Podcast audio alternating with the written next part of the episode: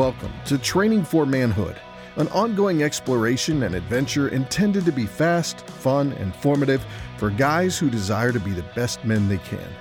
Young or old, there are always areas for improvement, growth, and maturity. We hope you'll pay attention and put into practice the useful advice you hear on this podcast. But remember, the goal isn't just to listen, but to do what you learn. Welcome to Training for Manhood. All right, welcome to Training for Manhood. This is Dan Panetti, and I've got um, some wonderful guests with me, uh, Tim and Katie Matthews. Um, and Tim is actually on staff um, at the church I attend, uh, and Katie is actually on staff at the church I attend and the school uh, where I go, all the different things. So anyway, I've got I've to know them uh, and love their family. Um, but Tim and Katie have a, a unique um, kind of story and perspective. We actually just recorded a different podcast about adoption because they've adopted a, um, a young boy um, but Tim's story and kind of training for manhood kind of fits in because Tim, your background is actually kind of unique in that you grew up really without kind of a father figure in your life. Um, and then now that you're a husband and a father yourself, you've chosen to adopt a young man who probably would have grown up without a father figure in his life. And so, just that idea of right training for manhood, right? How did I mean? We'll get a little bit of your story, but I want you to think about that idea of like how did you take um, kind of what would be, be seen as like a deficit in your life, right? Not having a, a role model uh, to kind of look up to, right? To, to really allow yourself to grow into becoming the man that you have and then kind of accepting that responsibility yeah. of then providing that for somebody else. So, yeah. Tim, well, Tim, and Katie, first, welcome to the podcast after that super long introduction. Um, but Tim, tell us a little bit about your story and your background. Yeah. Um, well, I think for me, um, you know, growing up, as you mentioned, uh, without a consistent father figure in the home, uh, you know, really when I came to know Christ at the age of 16 in a saving way, um, I inherited uh, the greatest, most perfect Father in the world, Amen. right? Which is, yeah, which our, our heavenly Father. And I'll be honest with you, that's that's kind of where I think for me and my story took such a a uh, awesome turn uh, for the better, is in the mm. sense that I I found uh, the one who created me and made me, and what I didn't have growing up, I inherited uh, the most perfect and, and, and, the best father, and it changed my life. Yeah. Um, and, which, is, which is a, I think, is a great reminder, right? Because I know as we talk about training for manhood, um, the idea that you have a role model in front of you, right? My thing is always right. My job and responsibility as a, as a parent for my boys, right, is always to point them to Christ anyway, mm-hmm. right? So I can point them to Christ um, through some of the successful things as a parent that I do in parenting, I can also point them to Christ in Amen. my failures as well, because I get to point them right to the mercy and the grace of Christ um, in my life, and and ultimately everything that gets pointed back through Amen. right who God is as our Father, because He's the one who has created us. So. Right, it. I, I use the word deficit at the beginning, but the reality is, if you have a good parent, they're always pointing you to Christ anyway. Right. If you don't have a good parent, right, you have to find Christ that's on right. your own. That's right. right. And, and that's that's what happened to you at age 16. So you in a sense, get adopted into the right the heavenly kingdom, Father, and then right you, here's your family, and there's your role model. That's right. And so, what was that like, just as a 16 year old boy, then? kind of beginning to process the idea of what does it mean to be a man? What what does it mean to to be a child of God? That's right. Well, one of the things I tell uh, young men all the time when I have the opportunity to speak to them is that the God of the universe loved us so much that uh, he revealed himself to us in some very specific and special ways. Mm-hmm. I mean, obviously, uh, one being through his son, Jesus Christ, uh, but also through his revealed word, right? God's word. And God's word has everything we need uh, for faith and for life and, and how to do life and, and all that. And so, uh, God loved us enough to not leave us roaming in the dark to try to figure some of this stuff out. So Absolutely. when it came to what it, what does it mean to be a man of God? What does it mean to be a husband that loves his wife as Christ loved the church? What does it mean to be uh, a father who reflects the nature and the character of God to his children and raises them up and trains them up and disciples them? I mean, the playbook's written, yeah. uh, right? And so for me, it's, it's just a matter of uh, being disciplined to, to, to search and to seek that out and to find good wisdom. Not just in God's word, which is perfect wisdom, but also through other guys who are, are trying to do it as I'm trying to do it, and as iron sharpens iron, right? Yeah. Um, I so think that's really, really, really uh, important as well. So, have you had other men then in your life that have come along and kind of been able to mentor you in the process of growing into manhood? Uh, absolutely. Uh, all imperfect examples, sure. of course, as we talked about, we're all broken. Um, and, you know, for me growing up, and I want to be respectful of my, my family of origin, Mm-hmm. um, you know, I wasn't abused or neglected, but I did grow up uh, with a lot of brokenness, uh, multiple divorces, uh, multiple marriages, different people in my life that kind of played a father figure uh, to a degree, but there's just so much movement. I mean, we moved almost 20 times before I graduated high school.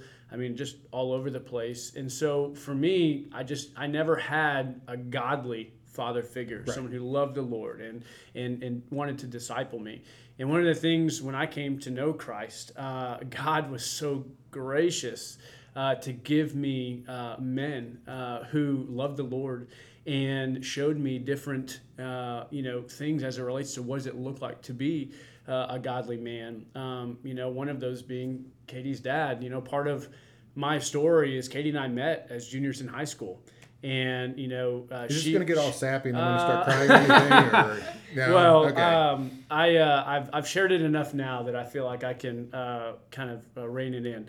Uh, but you know, when we met, you know, she was my invitation to Prestonwood, and it was after sitting under the preaching and teaching of God's word here for six, seven months. That on August 13, 2003, you know, I looked at Katie and, and her older sister, who was coming with her here at Prestonwood at the time, and said, "Hey, I'm." I'm going forward. That's you awesome. know, I, I, I want to surrender my life to Christ and was baptized a week later on my 17th birthday. And, you know, Katie's uh, mom and dad uh, were, were so good to me and in a lot of ways adopted me into their family. And, you know, Katie's dad went to go be with the Lord about three months ago. And for the longest time, from the time I was 16 until he went to go be to heaven, I mean, he he was a rock solid father figure Yeah. in my life who loved his wife well, who loved his kids well. So that was huge. You know, I had different, you know, coaches and teachers growing up Mm-hmm. uh, that it may not have been godly, but showed me what it was like to, you know, to have character and integrity Right. and to work hard and have an ethic. up some you know, various oh yeah, various along the way. principles along the way, Yeah. and you know, in a lot of ways, that's why my first ministry calling was coaching and teaching because I knew the impact that you know people had on my life, and, and I knew that as a Christian uh, and as a coach, uh, God could use me and my influence in some fantastic ways to help other young men uh, become the men that God has called them to be as well. Yeah, what an incredible um, just reminder of the ministry, right, of coaches and teachers Amen. to be able to speak life and truth, right, into the life of you know young boys and girls uh, from both, right. But just um, you know that idea. I've had a number of coaches as well, right, that I look back on and I go, you know, there was a lot of um, just kind of truth spoken into me. Uh, as a young man, and I appreciated those coaches, and I think just from a you know from a Christian standpoint, if you're a coach out there and a teacher, what an incredible just calling and responsibility that you have to be able to um, you know not see the problems of the kid but see the potential right that god has in them and be able to speak that into them. So great great reminder. I also had a, um, a father-in-law right uh, my wife trisha her dad uh, was a great um, just mentor man in my life um, getting to see him and how he did life well right prioritized his spiritual life his family uh, and pursued those things, um, even to the detriment of what the world would call success. And when he passed away, you know, I think about, you know, he had uh, four kids, all of them believers, um, all of them married believers, and all of his grandkids were believers, all married to believers. And I'm like, what? In the, you know, I got guys out there I know that have built, you know, you know, you know, cities and you know companies and things like that. But I look at their families and they're falling apart, and I'm like, you know, I'll take Bud over those guys any day. And so just that that concept of you know when I look at what I want to be as a man, you know, Bud is a great example for for me. Uh, when the rest of the world may not hold him in high regard and his name's not you know plastered anywhere. Um, although it, it is in the Wyoming Football Hall of Fame, just to throw that out there, right? um, but just a, a great reminder, you know, that, that there are some different men that God's going to bring along and, and be open to look for those. Uh, and it is kind of neat every once in a while when your father-in-law is one of them, because obviously he, you know, he helped raise an incredible young lady.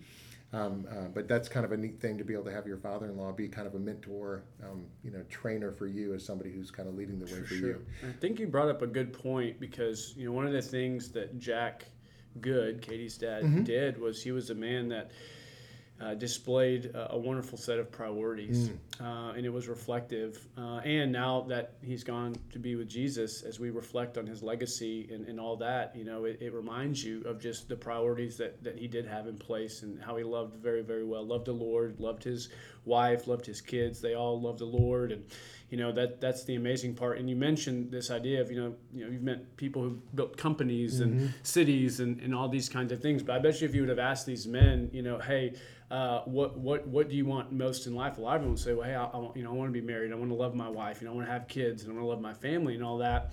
And it is unfortunate when you see a lot of the time and, and the investment and all that given to build up these things while you know this is this is dying. Yeah. And I think it's a good word for all of us men, Dan, and the point you brought up that you know I think all of us who say we want to have a you know a great marriage and a great family and all that well then we need to make sure that we're investing yeah. uh, heavily into that yeah. uh, because I, you reap I, what you sow yeah i actually ask our seniors right at the school i work at i ask our seniors um, you know they're about to graduate and go to college right so I, will sit down and i'll ask them um, if you had to be successful in one area and had to be a failure in the other right? The, the two areas I'm going to give you, right? If one of them, I said, when you know when you're 60, right, we look back and you're successful here, but you're a failure there. Now I don't want you to be a failure anywhere, so just it's not mutually exclusive. Right. It doesn't have not, to be mutually exclusive, be, right? But if you had to be, which one would you choose? And I say family and career, right? And all of them say, well, I'd rather be successful in family, right? You know, be a failure in career, but as long as I'm successful in family. And I said, okay, so here's the deal. What are you doing for the next four years of your life? And they're like, you know, going to college. And I was like, what are you going to do during that four years, right? And then they're going to they're going to spend a lot of money, right, and get a lot of training so that they're successful in their careers. And I said, so the the chances of you failing in your career, right, go down significantly, right? Because you're going to spend a lot of money, a lot of time, a lot of energy. Somebody's going to train you, somebody's going to disciple you, somebody's going to mentor you in your career. So the chances of you being a, a failure in your career have just gone down, right? I said, what are you going to do the next four years so that you're successful in your family? And they look at you with this like blank stare as like, well, I've never thought about that. I'm like, okay, so here's the deal. Now you're thinking about it, right? Now you're thinking about it. So, um, and you know, Paul writes about how you know physical training has some value, training in godliness right, has even greater value. It's, it's funny that you, because literally the verse that was going in my mind, yes. right? Because, I mean, that's the truth. And as someone who is a an athlete and a coach, you understand that, right? Like, if this is the outcome you want, let's begin with the end in mind. Exactly. Well, there's some things that you got to do in between to get there. Right.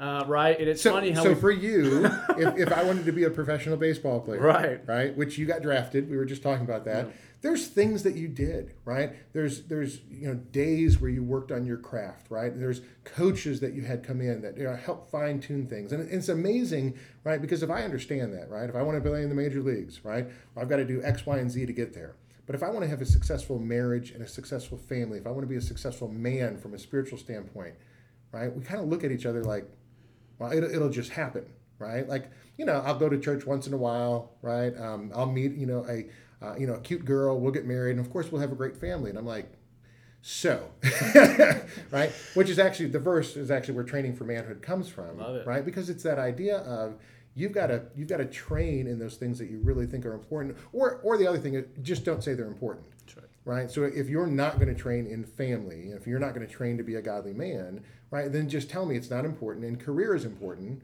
right? Because that's where I'm spending my time, my energy, and my money. And when I become the president, CEO of whatever company, right, then I can say, hey, I'm a success. It's great. Just tell people that. Just be honest with it. Sure.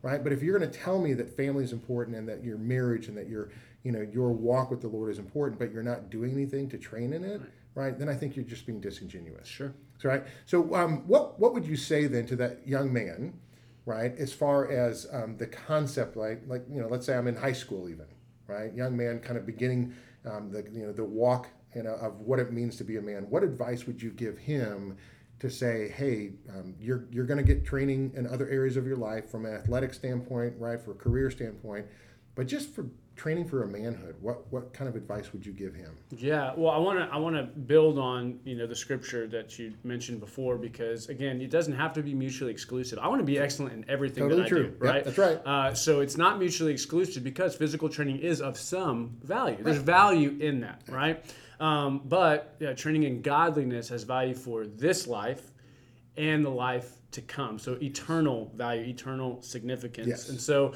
you know, I had the privilege of, of talking to a high school, uh, you know, select baseball team that was practicing out here at uh, Granfield PCA uh, the other night, and that's the exact same verse uh, that I use because it's such a reminder that you know as as young men, you know if this is if this is what you want, uh, then then what are you going to do to get there? It requires discipline, it requires training, it requires work. And so I think it starts with leading your own heart first. Yes. Right? Because the idea of you know being a man of God comes out of the overflow of, of who you are, right? So it's a heart issue. Jesus says in John 15, 7, right? If you abide in me, my words abide in you, uh, right? Uh, you'll bear much fruit. For mm-hmm. apart from me, you can do nothing. Nothing. nothing. And so, you know, this idea of bearing fruit starts with the heart and abiding and remaining in Christ. And so, leading your heart to Him. And so, I think that's, you know, spending time in God's Word, it's spending time communicating with God in, in prayer, it's attending corporate worship, mm-hmm. you know, mm-hmm. being a part of a church and being around other brothers and sisters in Christ, those that are more mature and, and pursuing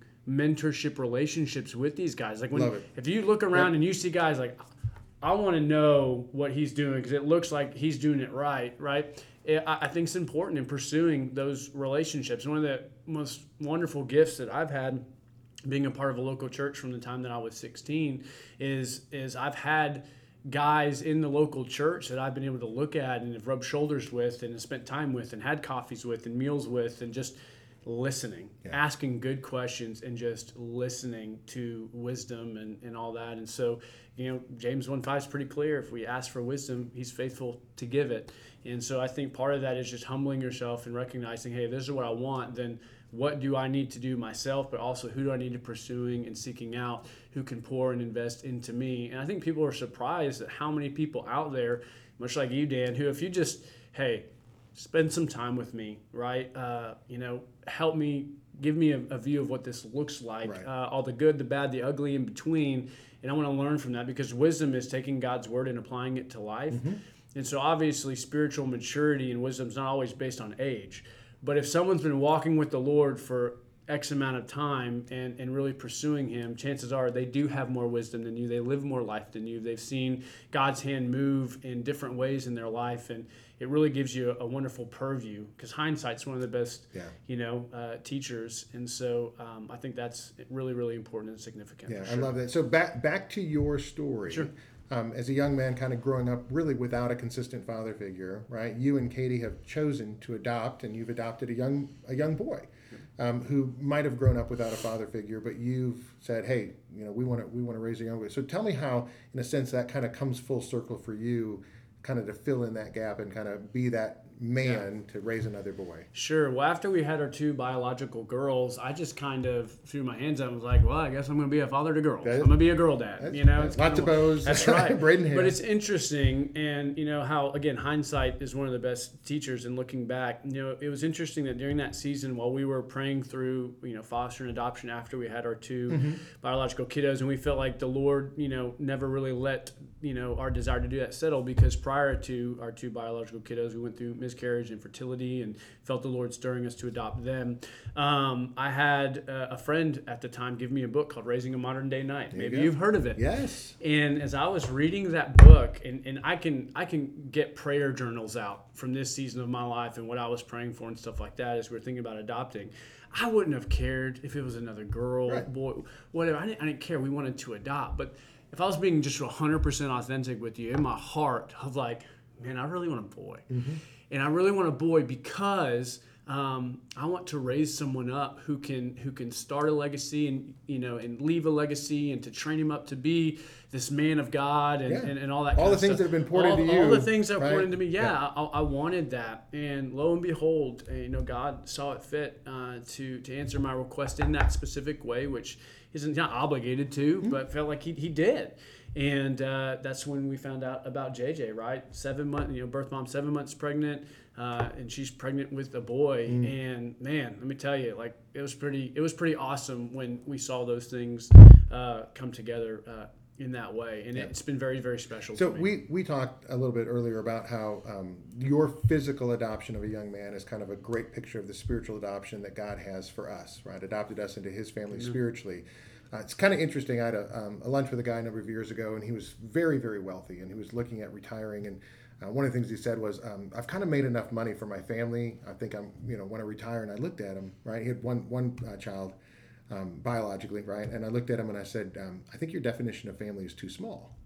And he goes, "What do you mean?" I said, "I really believe that God's giving you the, the ability to make money, right? And I think you need to make money. You need to make a lot of it. You just need to start looking at, right? Your children is not just being your biological children, but who are your spiritual children, mm-hmm. right? And and just kind of that idea of you've done physically what I think what I'm calling a lot of men to do spiritually as well, right? And that is, right, find a younger man, right? And in a sense, adopt them as your younger Timothy, right? If you're a Paul, adopt them as your younger Timothy and train them up spiritually, right? So you've done it physically, which is great. You've got JJ in your home. You're going to raise him. You're going to train him, right? But I think the concept is, is there's lots of JJs out there, right? Who they may be in somebody else's family. You may not be able to bring them in physically to your family, but spiritually, we need those older men to be mentoring and discipling and training those younger men. So.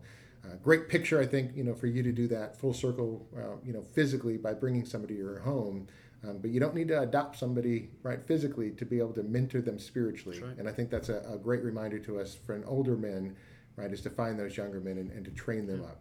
Titus 2 is pretty clear, right? Older men, you're supposed to do that.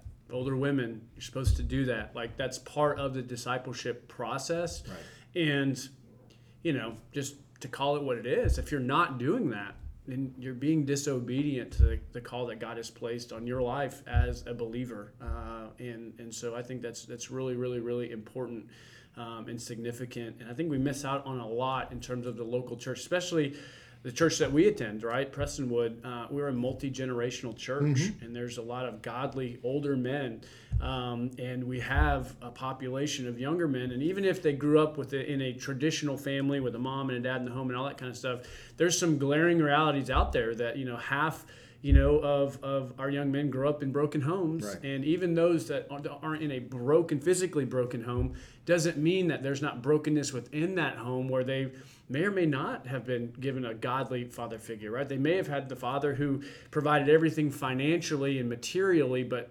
massive vacuum when it comes to the spiritual yes. things in life. And I think yes. it's incumbent upon us in the context of the local church, to your point, because the spiritual realities are, are deeper and more profound than the blood realities, the biological realities. And I think that's really, really important when you see it from that purview and that perspective of, you know, they may not be my child physically, but oh, they are spiritually. They're your brother, you know, or sister, and and there's a responsibility that comes with that. yeah. Sure. So usually I end a podcast with kind of a um, a takeaway, an action point.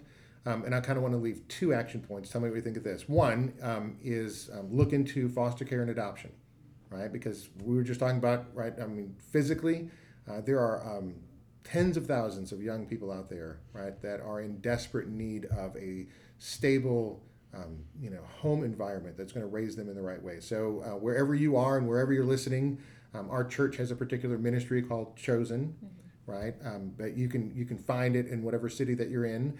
Uh, look for foster care and adoption and see, you know, begin to pray about is that an option for me and, and is that something for our family that we can do?